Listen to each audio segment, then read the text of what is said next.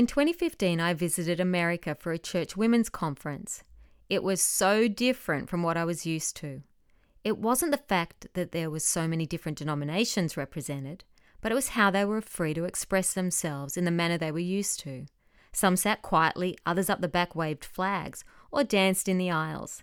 Some lifted hands high in praise, others stood eyes closed, but all with hearts united with his and each other.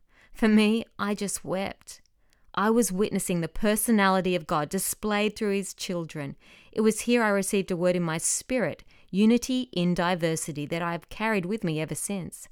Unity begins in our hearts. It comes from his spirit and it cannot be enforced by laws or religion. That just produces conformity. To unite in hope in this hour is to understand that though we may be so different, we have this in common. We love Jesus. We love him. We desire to love his people.